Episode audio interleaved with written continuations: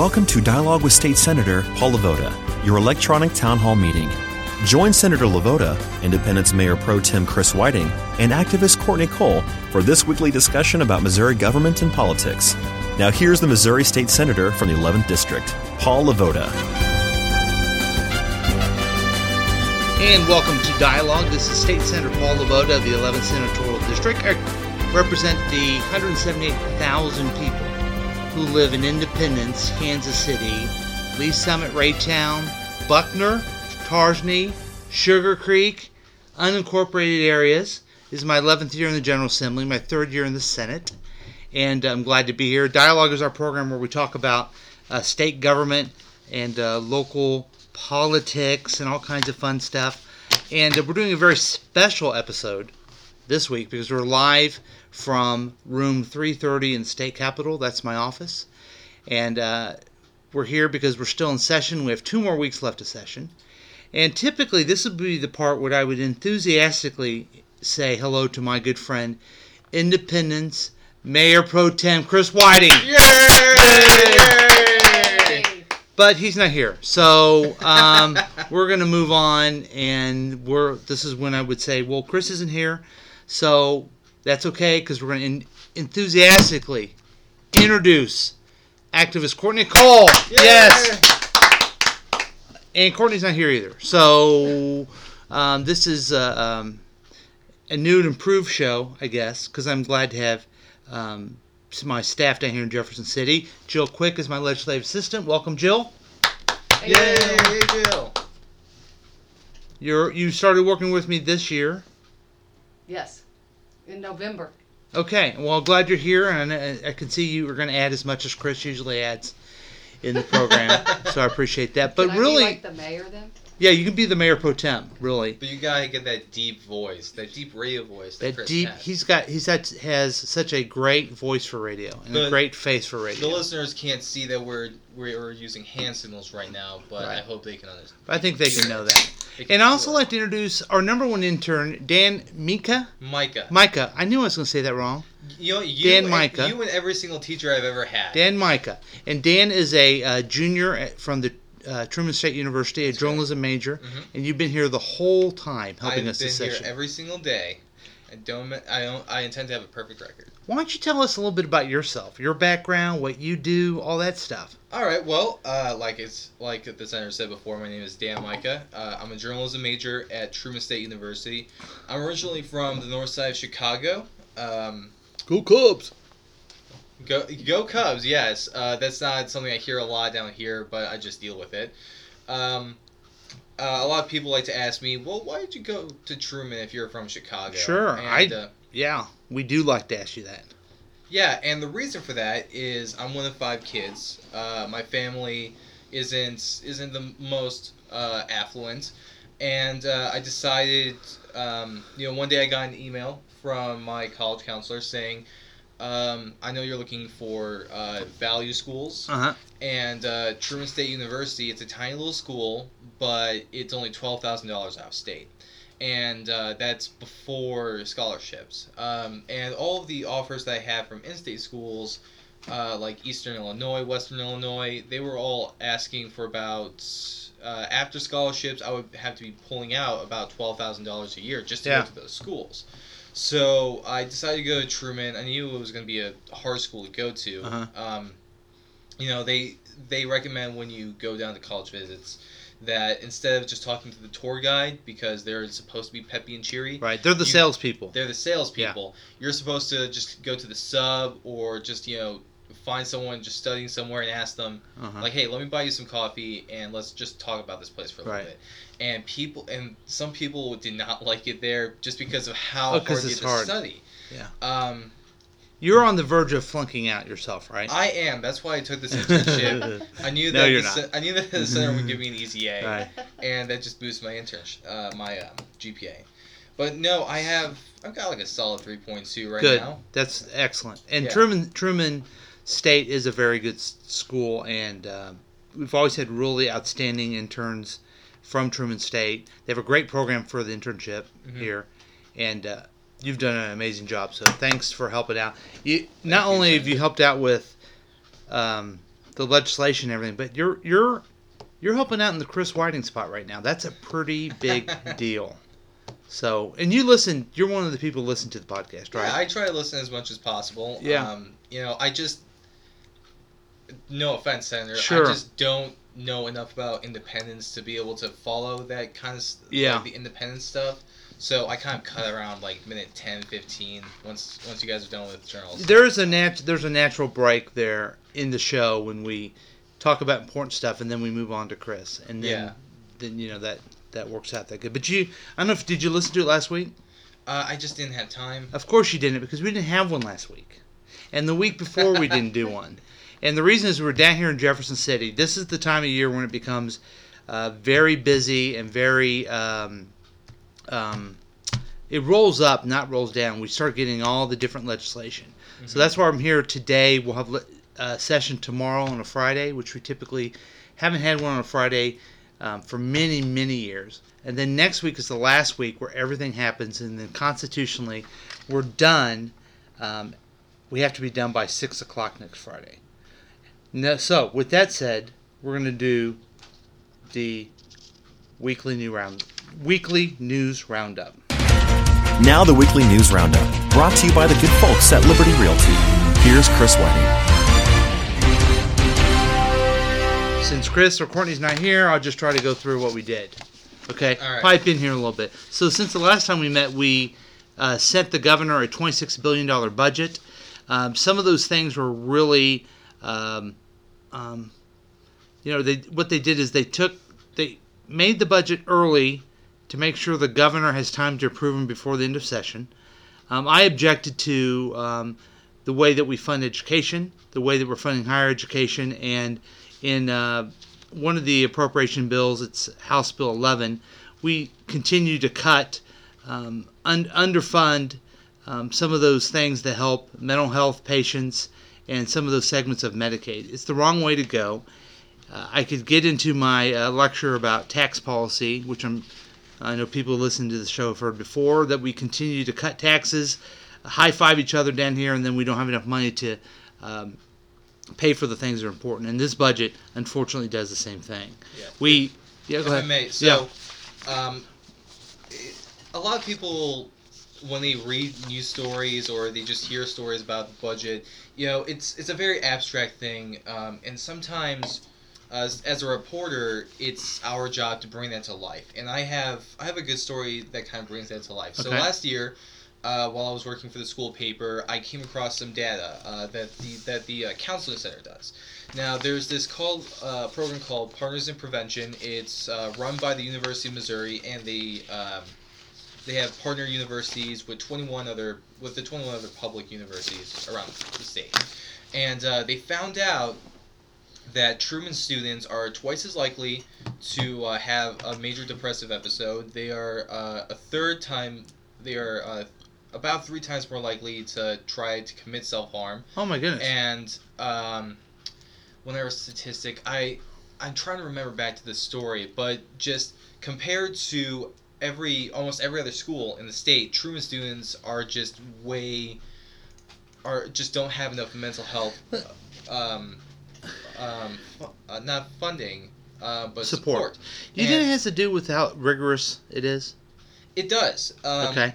the problem is you see um, i wrote that story and then i talked to people at the counseling center and they said you know because of the budget cuts we just don't have the funding to Right. bring in more people and every year uh, at the end of the semester you know right before mid like the week or two before midterms and then the week or two before finals they have so many people come so many kids coming into ucs trying to get help that they have to put pe- people are on waiting lists.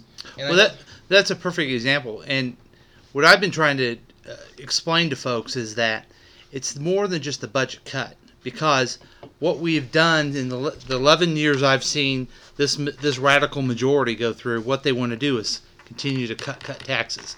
In fact, uh, Governor Nixon and many of his state of the states have said no new taxes.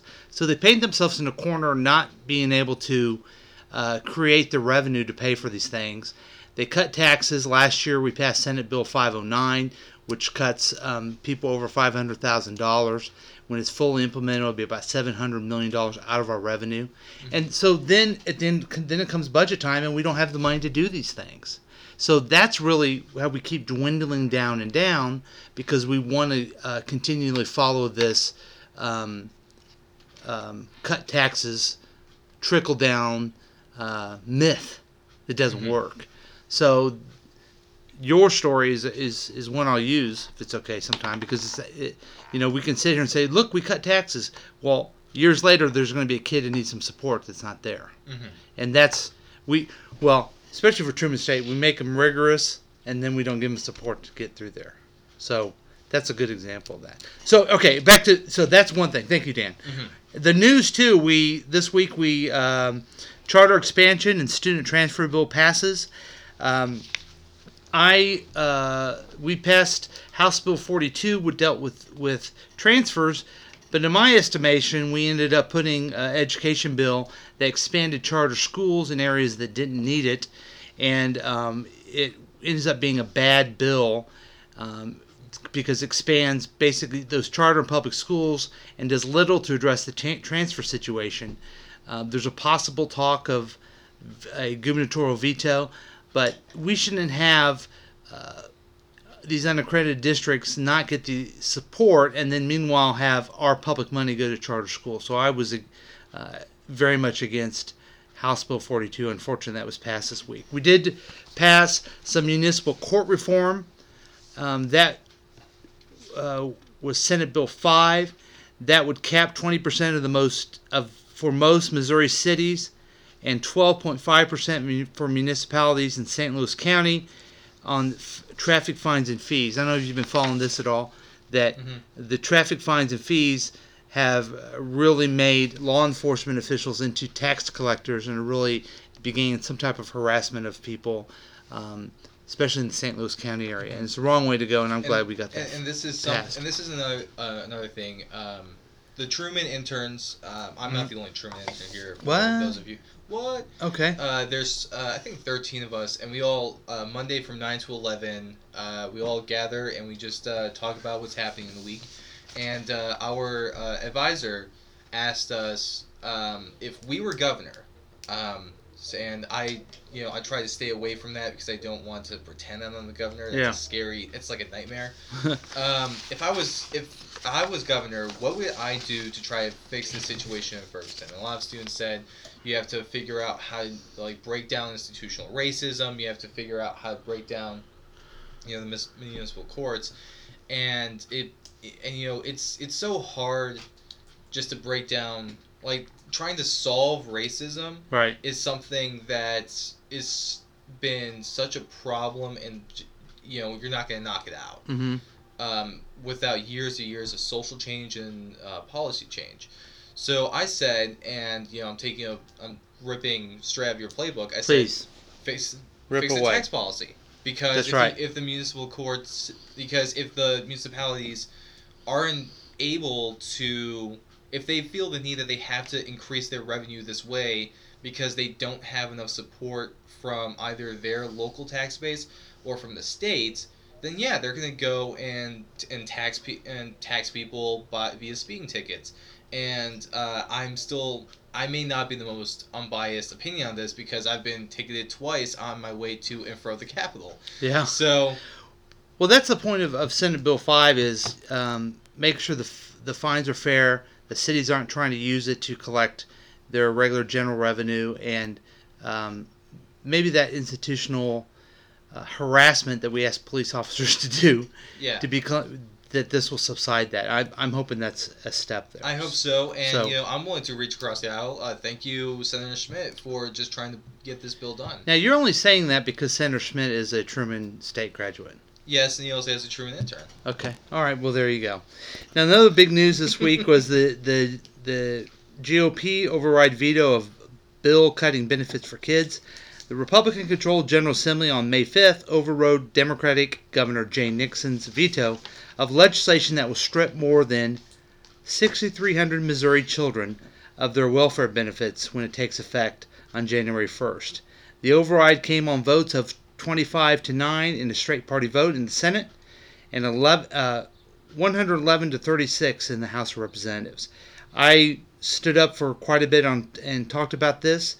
Um, the idea that we need to have people who are getting temporary assistance for their family um, searching for a job makes sense, but anything that hurts these um, 6,300 children that are not going to have benefits through no fault of their own is the wrong way to go. I think the governor, when he vetoed it, was very brisk and cl- crisp when he was very to the point saying this hurts kids, and I'm glad he vetoed it. Unfortunately, it was overridden, and that's kind of how it goes when um, the radical majority has this. So that happened this week. Um, And another thing to point out on that, which, uh, you know, I'm just trying to analyze this from like how I'm trained to do it. mhm. Um, I took a look at, at this fiscal note when it was truly agreed to and finally passed. Okay. And uh, in the in fiscal year 2016, it'll cut about it'll save the state about four hundred thousand dollars. Not a ton, but you know it's a pretty good savings. But from fiscal year 2017 onwards, it's look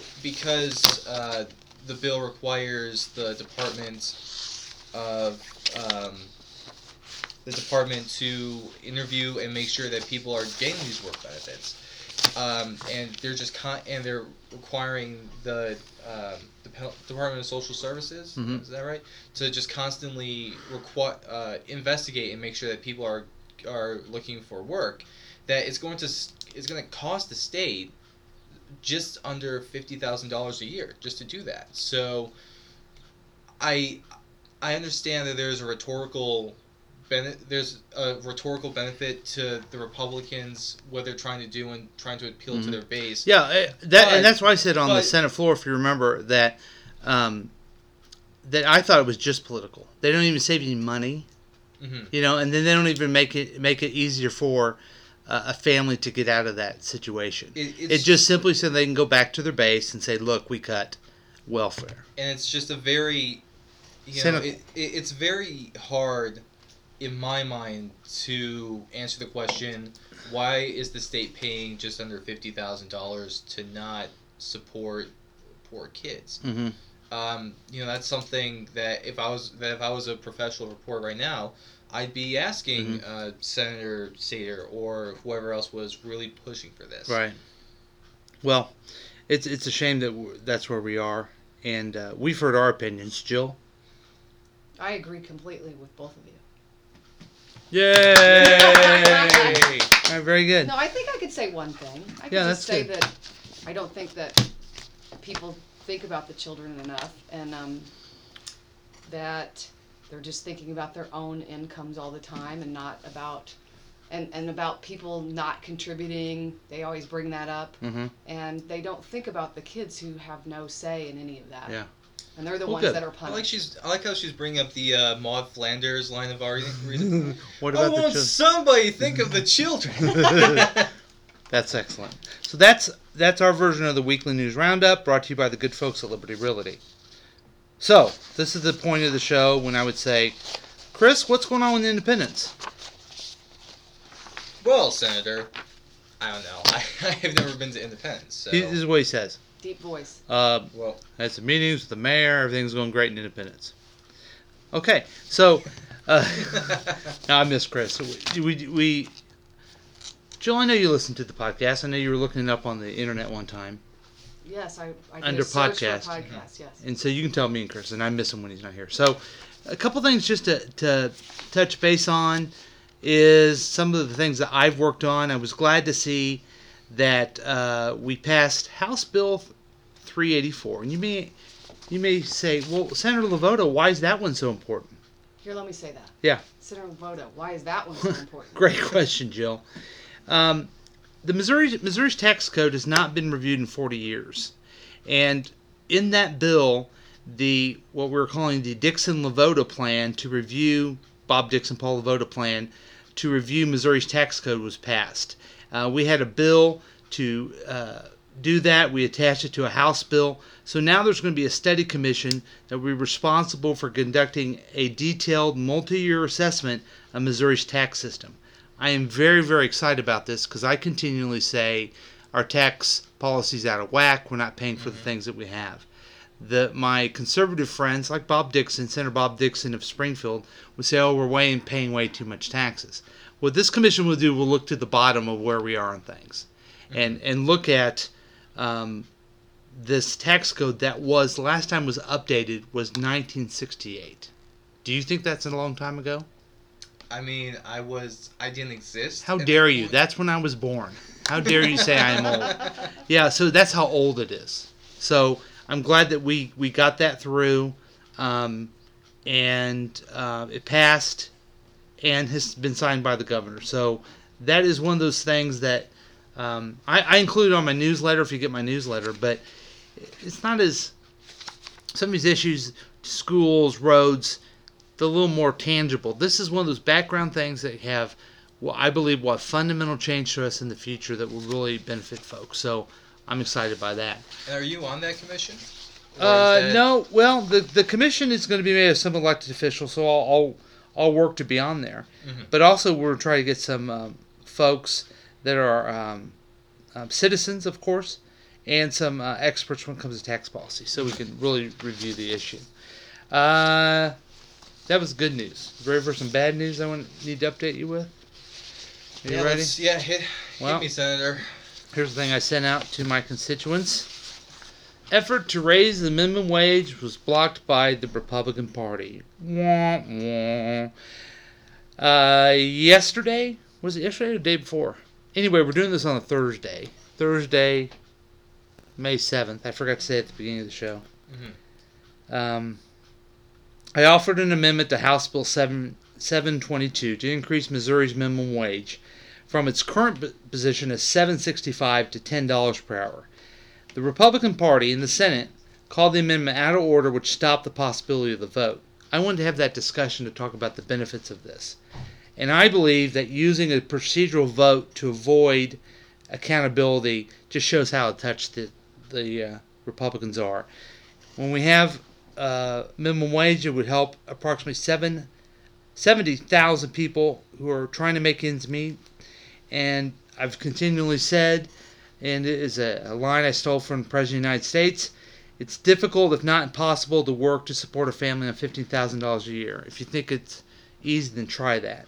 And that's why we need to raise it. My bill raises only to $10, and that was rejected by the Senate on a bill that made sense to do. So that's really frustrating to me. Um, what's even more frustrating, I believe that the people of Missouri want the minimum wage increased.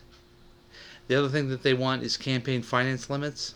Mhm. And the other thing they want is Medicaid expansion.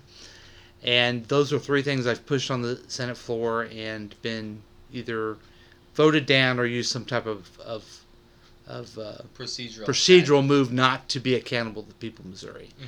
Uh, those are big issues. I think we should talk about the big issues, and uh, that's frustrating. Now, uh, we are also debating a increase in the gas tax that would help um, fund some of our road needs. Uh, I was alerted that the bridge over 291, the northbound bridge, you know where that is, Dan? Is it somewhere in Jackson County? Yeah, exactly. It's uh, it is from Sugar Creek on 291 going over to River Bend, right there in the 11th Senatorial District.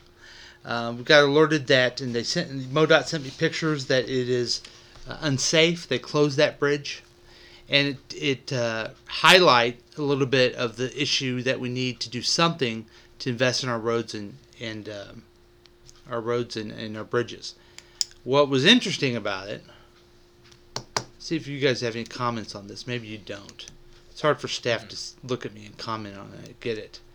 Um, that I was alerted of this about 3 p.m. and then at 5 p.m. we got a a uh, notice from the governor that he's going to go have a press conference there to talk about the need for it. So he did that on Thursday, May 7th. So I don't haven't got the report back on how that went, but right in the middle of trying to persuade other people to be for this. So um, hope there's not a bridge gate or anything going on. I just think it's strange the timing. You're a reporter. Would you I- ask that question? You know what? Um, I've been on several of Missouri's bridges and roads, Uh-huh. and I. The thing is, it it yeah, it does sound kind of fishy, but you know, I have to trust MoDOT um, because I'm not an expert in bridge safety or uh, really road infrastructure in general. Um, you know, so I'll I'll put it You- his word, but You know what I should do? I'll do the same. I Yeah. mean that that makes sense. We'll do it that way. Um, it just, um, you know, some of these things are so simple. The original bill was two cents per gallon Mhm. on the gas tax. For for two cents this year, two cents next year, two cents after that. Pardon me, a total of six cents. It's been scaled all the way down to one and a half cents for regular gas, three and a half for diesel. So it's been scaled down pretty good already. Mhm. Um, I think it's a modest proposal. I think we should do it, but I don't know if going to the district of a some elected representatives who already support it is, helps persuade other people in the in the capital to vote for the issue. I Does that make sense? Uh, the the optics of it is that the governor cares about the bridges and the governor cares about the roads, um, and that's just kind of the message they're trying to they're uh, trying to send out. Um, Yeah. Well, we'll, ju- we'll just leave it at that, I guess, maybe. Mhm. That's the optics, and I, I, I think more work could be done. And which leads me to my next thing. I was also interviewed by, and Dan, I don't know if you know this, but I was interviewed yesterday by the Missouri Digital News. yeah, the uh, the gentleman with the uh, little radio recorder yes. As he walked in, I tipped my soda can all over the floor, and it was I was nervous. And the Missouri Digital News is a radio news outlet from, out of the University of Missouri, and uh, there was a reporter, and the headline says lawmakers say Nixon did not keep his promise. In the governor's State of the State address, he said he would be around the Capitol more often. Independence Democratic Senator Paul LeVota says he hasn't seen the governor around the Capitol at all, and that he hasn't been very involved in the legislature, but says this isn't anything new. In fact, even when things came up to override, we, I haven't heard from him like, please don't override or thanks for not overriding or anything like that. So I think he has continued his very hands off um, approach to the legislature. The governor's office did not respond to a request for comment. Reporting from the state capitol, I'm Michael Lindquist. The point of that story is that I'm commenting that the governor's not very involved. Um, and so I go on to say, first, that I haven't seen the governor around. And then I go on to say that um, his presence should be greater in the Capitol.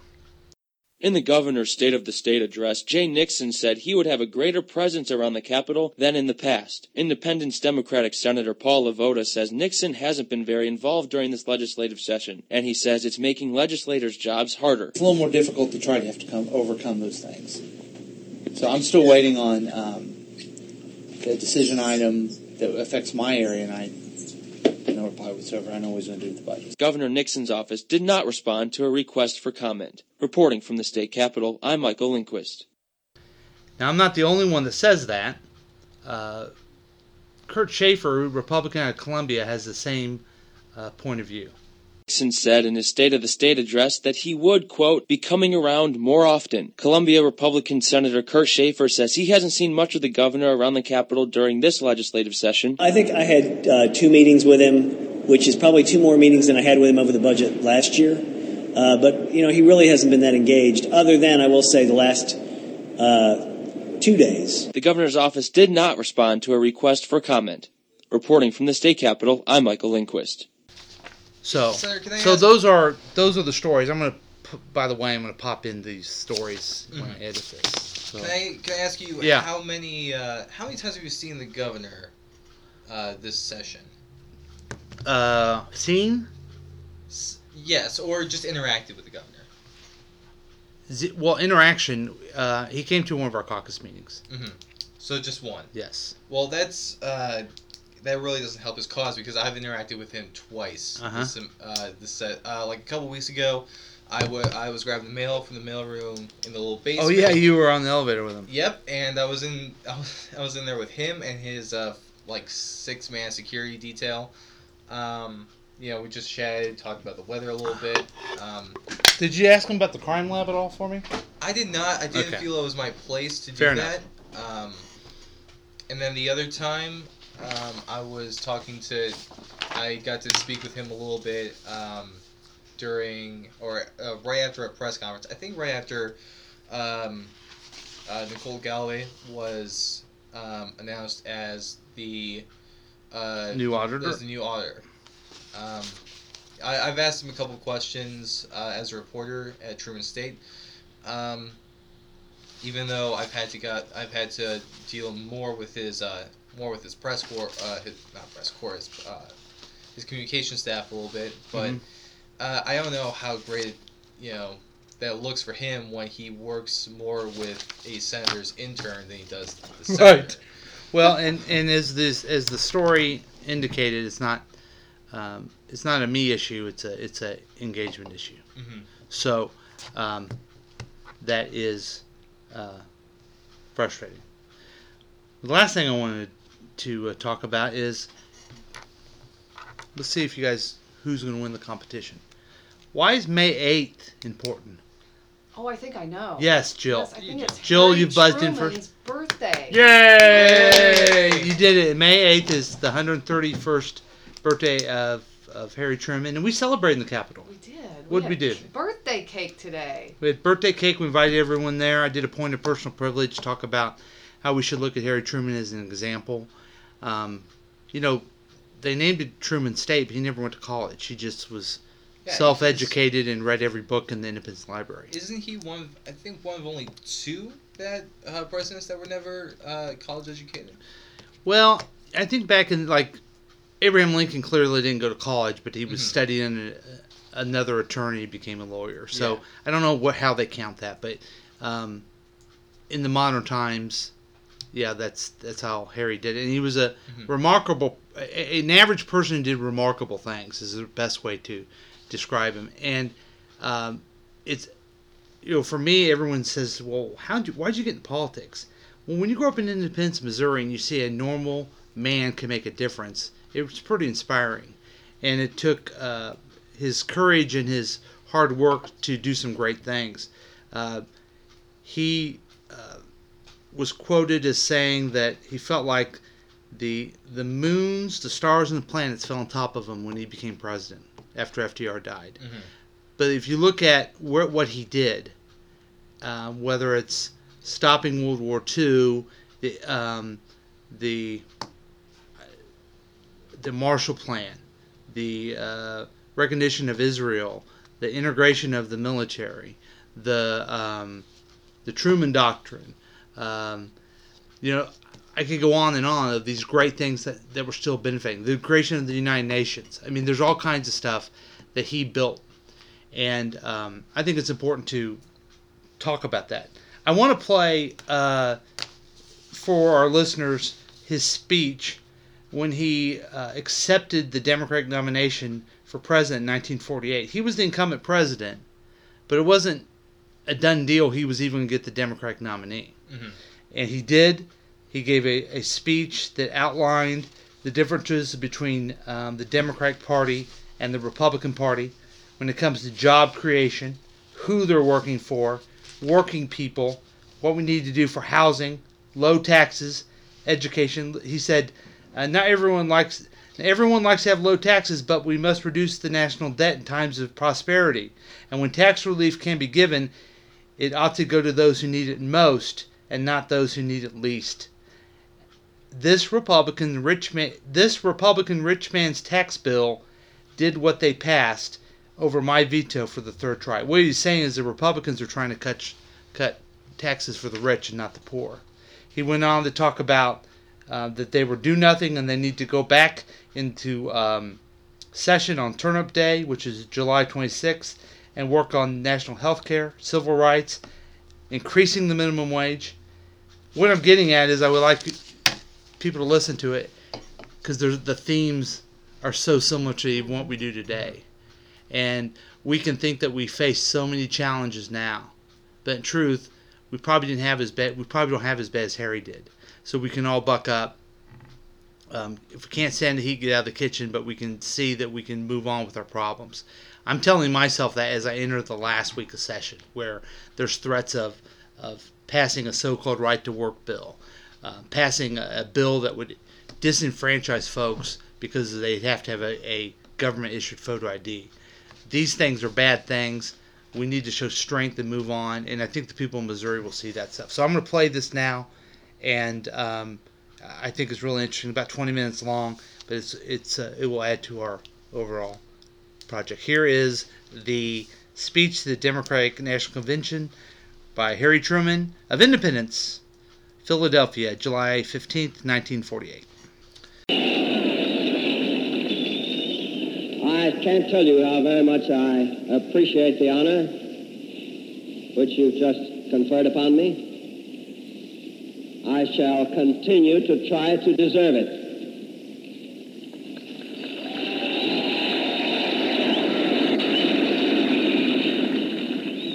I accept the nomination.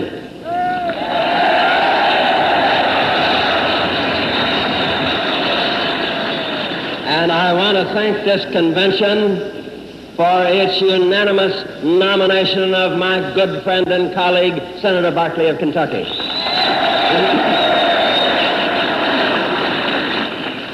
He's a great man and a great public servant. Senator Barkley and I will win this election and make these Republicans like it. Don't you forget that.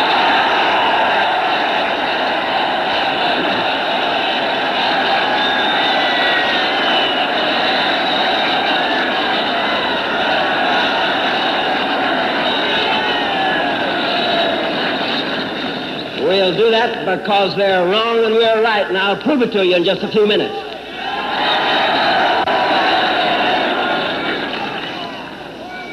This convention met to express the will and reaffirm the beliefs of the Democratic Party. There have been differences of opinion, and that's the Democratic way. Those differences have been settled by a majority vote as they should be. Now it's time for us to get together and beat the common enemy. And That's up to you. We'll be working together for victory in a great cause. Victory has become a habit of our party. It's been elected four times in succession, and I'm convinced it'll be elected the fifth time next November.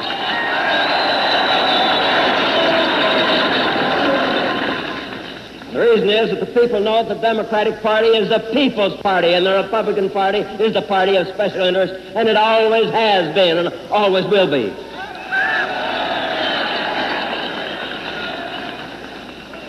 The record of the Democratic Party is written in the accomplishments of the last 16 years. I don't need to repeat them. They've been very ably placed before this convention by the keynote speaker, the candidate for vice president, and by the permanent chairman. Confidence and security have been brought to the American people by the Democratic Party.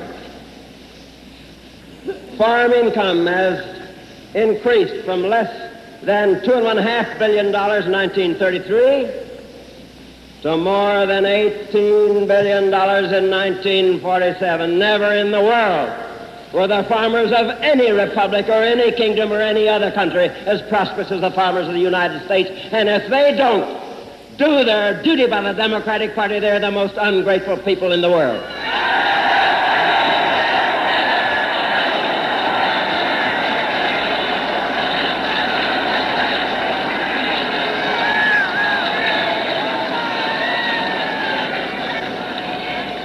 Wages and salaries in this country have increased from $29 billion in 1933 to more than $128 billion in 1947. That's labor. And labor never had but one friend in politics, and that was the Democratic Party and Franklin D. Roosevelt.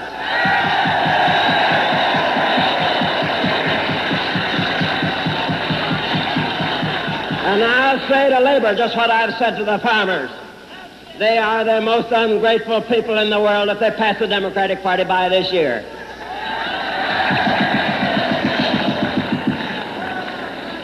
the total national income has increased from less than $40 billion in 1933 to $203 billion in 1947, the greatest in all the history of the world. These benefits have been spread to all the people because it's the business of the Democratic Party to see that the people get a fair share of these things. This last worst 80th Congress proved just the opposite for the Republicans.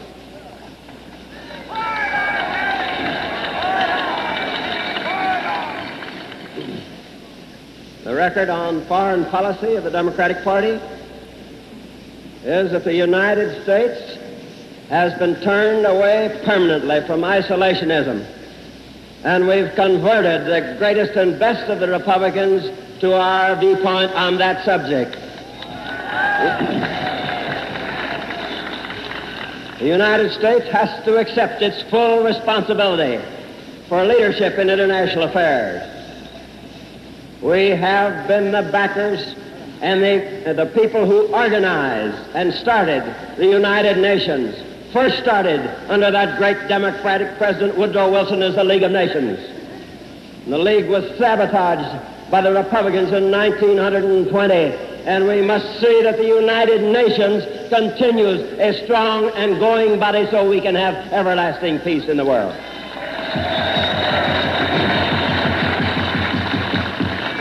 We've removed the trade barriers in the world, which is the best asset we can have for peace. Those trade barriers must not be put back into operation again. We have started the foreign aid program, which means the recovery of Europe and China and the, and the Far East. We instituted the program for Greece and Turkey. And I'll say to you that all these things were done in a cooperative, bipartisan manner. The Foreign Relations Committees of the Senate and the House were taken into the full confidence of the President in every one of these moves. And don't let anybody tell you anything else. As I've said time and time again, foreign policy should be the policy of the whole nation and not a, a, policy of one party or the other. Partisanship should stop at the water's edge, and I shall continue to preach that through this whole campaign.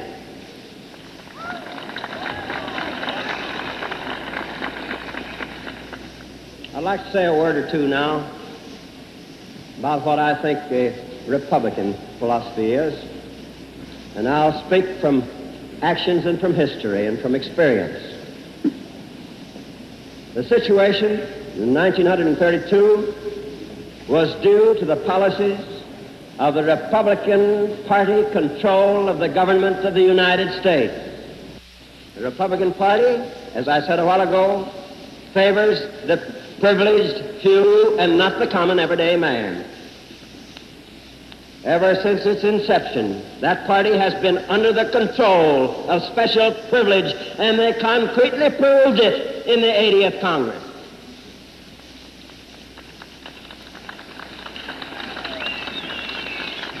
They proved it by the things they did to the people and not for them.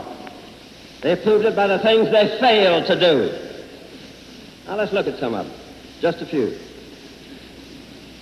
Time and time again, I recommended the extension of price control before it expired on June 30th, 1946. I asked for that extension in September 1945, in November 1945, in the message on the State of the Union in 1946. That price control legislation didn't come to my desk until June 30th, 1946 on the day on which it was supposed to expire. And I, it was such a rotten bill that I couldn't sign it. And 30 days after that, they sent me one that was just as bad, and I had to sign it because they quit and went home.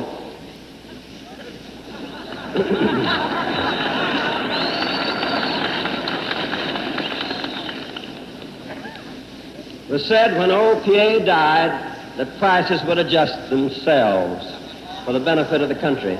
They've adjusted themselves all right. They've gone all the way off the chart in adjusting themselves at the expense of the consumer and for the benefit of the people that hold the goods.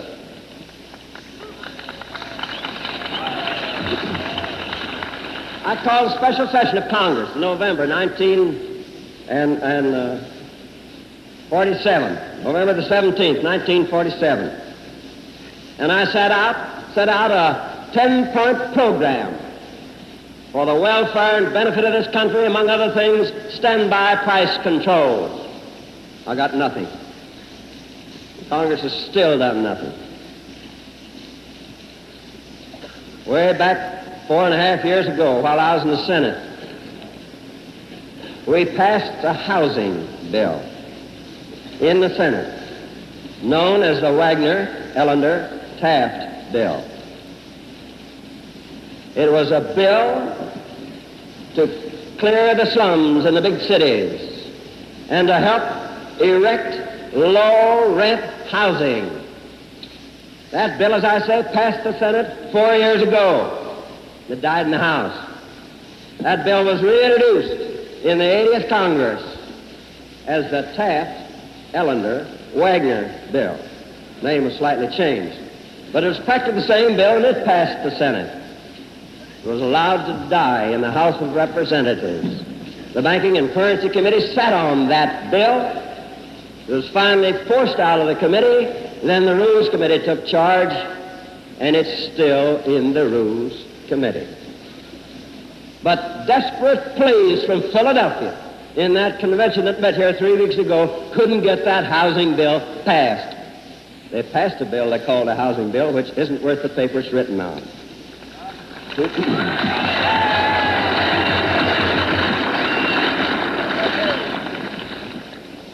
The field of labor, we needed moderate legislation to promote labor management harmony. But Congress instead passed that so-called Taft-Hartley Act, which has disrupted labor management relations and will cause strife and bitterness for years to come if it's not repealed, and the Democratic platform says it ought to be repealed.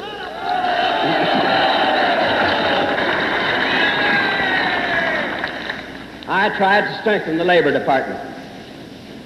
The Republican platform of 1944 said if they were in power, they'd build up a strong Labor Department. You know what they've done to the Labor Department? They've simply torn it up. There's only one bureau left that's functioning, and they cut the appropriation on that, so it can't hardly function. I recommended an increase in the minimum wage. What'd they get? Nothing. Absolutely nothing. I suggested that the schools in this country are crowded, teachers underpaid, that there are a shortage of teachers. One of the greatest national needs more and better schools. I urge the Congress to provide $300 million to aid the states in meeting the present educational crisis. Congress did nothing about it. Time and again, I've recommended improvements in Social Security law, including extending protection to those not now covered, increase the amounts of the benefits, reduce the eligibility age of women from 65 to 60 years, Congress studied the matter for two years but couldn't find time to extend the increased benefits, but it did find time to take Social Security benefits away from 750,000 people. And they passed that over my veto.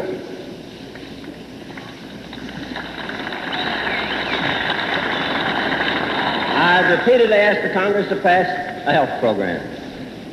The nation suffers from lack of medical care. That situation can be remedied anytime the Congress wants to act upon it. Everybody knows that I recommended to the Congress a civil rights program. I did so because I believe it to be my duty under the Constitution. Some of the members of my own party disagree with me violently on this matter, but they stand up and do it openly.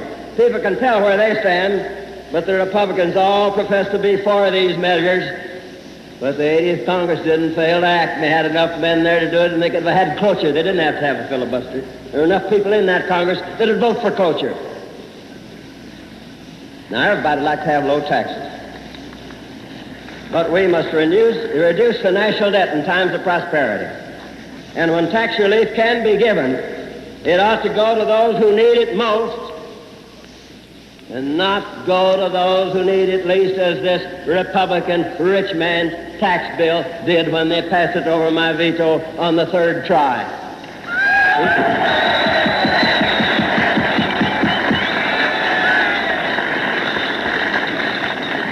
First one of these tax bills they sent me was so rotten that they couldn't even stomach it themselves. They finally did send one that was somewhat improved, but it still helps the rich and sticks the knife into the back of the poor. Now the Republicans came here a few weeks ago and they wrote up a platform. I hope you've all read that platform. They adopted a platform, and that platform had a lot of promises and statements of what the Republican Party is for and what they would do if they were in power. They promised to do in that platform a lot of things I've been asking them to do and that they've refused to do when they had the power.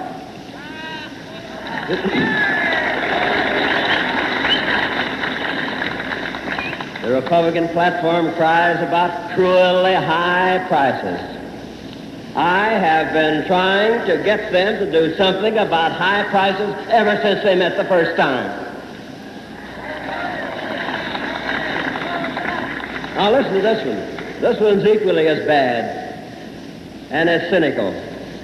The Republican platform comes out for slum clearance and low rental housing. I've been trying to get them to pass that housing bill ever since they met the first time. And it's still resting in the Rules Committee, that bill is. The Republican platform favors equality of educational opportunity and the promotion of education. I've been trying to get Congress to do something about that ever since they came there. And that bill is at rest in the House of Representatives. The Republican platform urges extending and increasing Social Security benefits. Think of that. Increasing Social Security benefits. And yet when they had the opportunity, they took 750,000 people off the Social Security roll. I wonder if they think they can fool the people of the United States with such poppycock as that.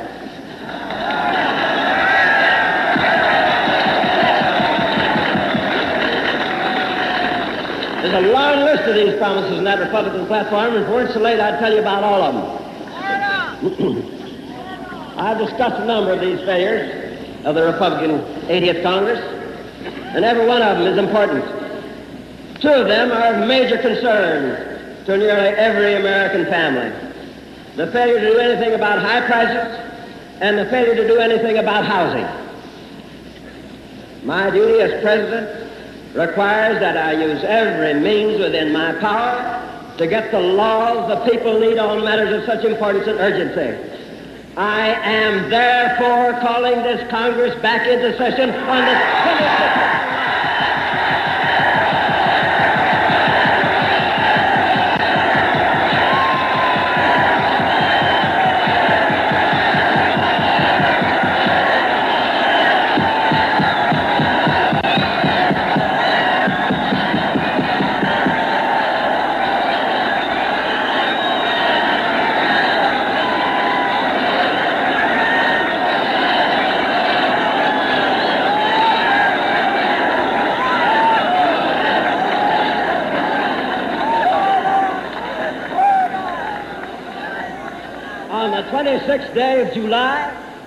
Which out in Missouri we call Turnip Day, I'm going to call that Congress back and I'm going to ask them to pass laws halting rising prices and to meet the housing prices which they say they're for in their platform.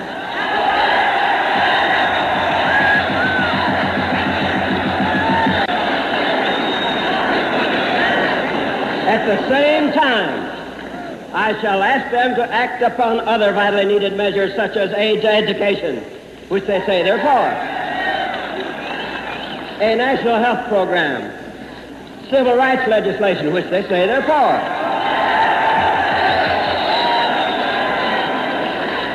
an increase in the minimum wage, which I doubt very much they're for. An extension of Social Security coverage and increased benefits, which they say they're for. Funds for projects needed in our program to provide public power and cheap electricity. By indirection, this 80th Congress has tried to sabotage the power policy which the United States has pursued for 14 years. that power lobby is just as bad as the real estate lobby, which is sitting on the housing bill. I shall ask for adequate and decent law for displaced persons in place of this anti-Semitic, anti-Catholic law which this 80th Congress passed.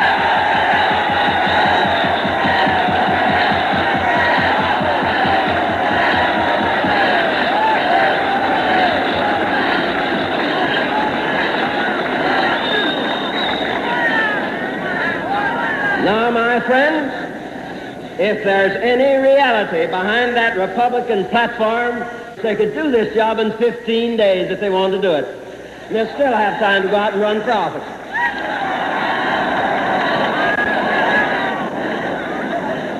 They're going to try to dodge their responsibility.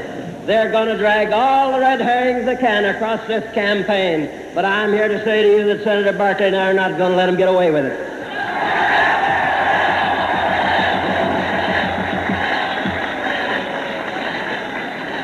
Now, what that worst 80th Congress does in this special test, uh, uh, session will be the test. The American people will not decide by listening to mere words or by reading a mere platform. They'll decide on the record, the record as it has been written. And in the record is the stark truth that the battle lines in 1948 are the same as they were back in 1932 when the nation lay prostrate and helpless as a result of Republican misrule and inaction. In 1932, we were attacking the citadel of special privilege and greed. We were fighting to drive the money changers from the temple. Today, in 1948, we are now the defenders of the stronghold of democracy and of equal opportunity. The haven of the ordinary people of this land and not of the favored classes or the powerful few. The battle cry is just the same now as it was in 1932, and I paraphrase the words of Franklin D. Roosevelt as he issued the challenge in accepting his nomination at Chicago. This is more than a political call to arms. Give me your help, not to win votes alone, but to win in this new crusade and keep America secure and safe for its own people.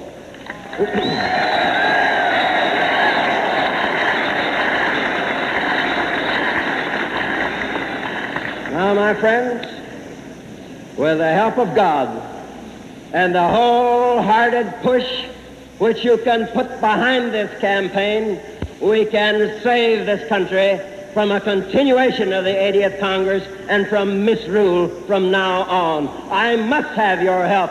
You must get in and push and win this election. The country can't afford another Republican Congress.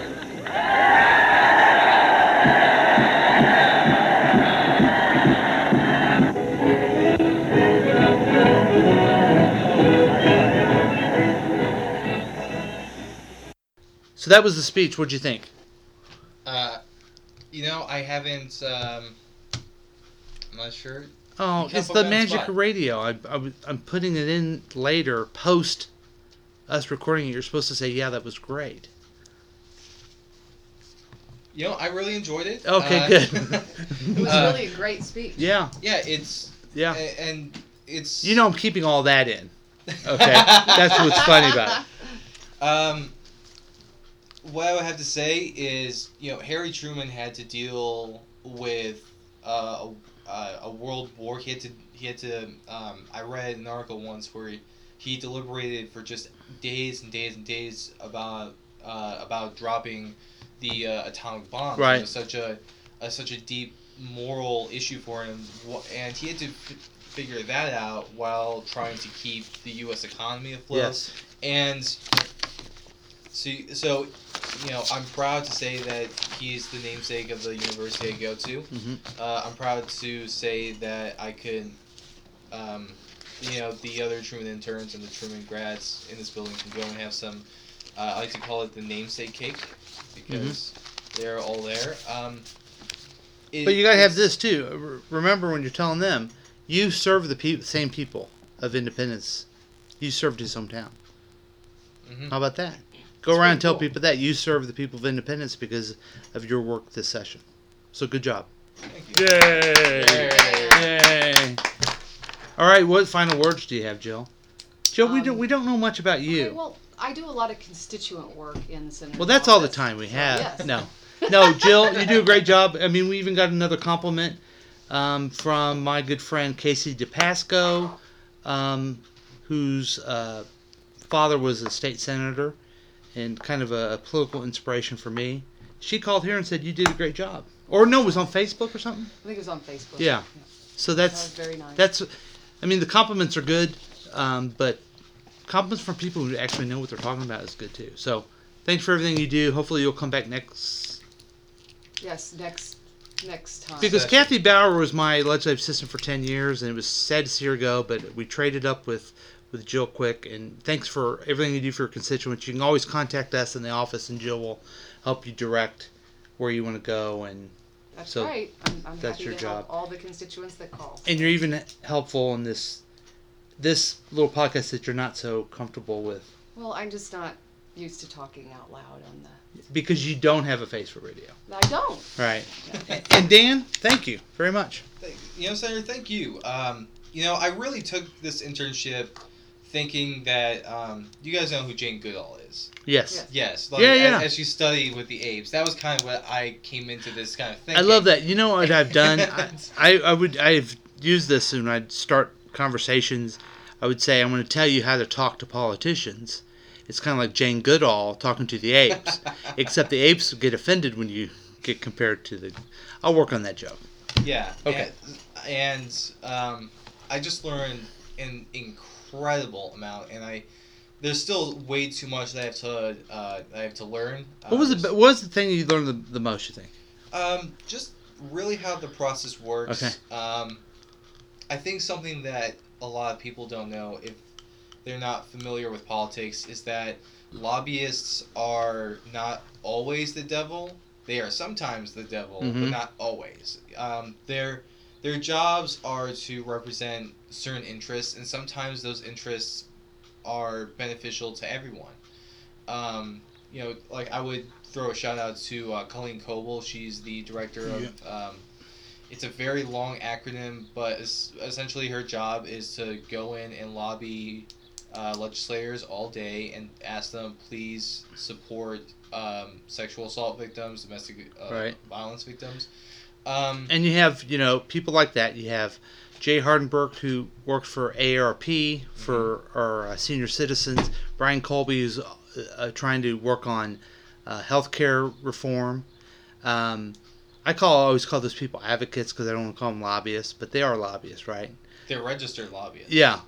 Otto Fajen, who works for uh, Better Education through the MNEA. I'm thinking about all these folks that have come in here that maybe that's where you're talking. You've met some of these people and you know, "Eh, maybe a lobbyist is not that bad. But It- a lot of these it's a- people are activists. It is. A, it, sometimes it's just a mixed bag. yeah. Um, and in the and the way lobbyists are portrayed that they have just insane amounts of money and they just dig up dirt and just blackmail Yeah. legislators or they just have legislators under their thumbs but really it's not like that No. uh, it's something they're just simply presenting their point of view and they're doing their best to make sure that it is represented as well as possible and it's the legislator's job to balance one lobbyist with another That's lobbyist right. to their consti- and figure out which of this would best help the constituents right. and of their district and their state. Good. That's good. And even and I would even say that the lobbyist for the city of Independence in Jackson County and the lobbyist for Sugar Creek is he's an advocate as well. Wouldn't you say? Would you just would call him so. your favorite? I don't know if I would call him my favorite. He's a very nice gentleman. He But- listens, so go ahead and say he he's your favorite. Hey Phil, you're my favorite lobbyist. There you go. there you go. All right. Well, thanks a lot for joining us for dialogue, and we may have to do another one of these special uh, Jeff City one next week since I'll be here. But Um, thanks for listening. Do you, anything else you want to add? No, uh, thank you for having me on, Senator. Think it's been a great show? It's been a great show, and I would have said it just We- like you said it. All right, thank you. We didn't do a Phil Hendry uh, reference, though. You're the one always talking about Phil Henry. There we go.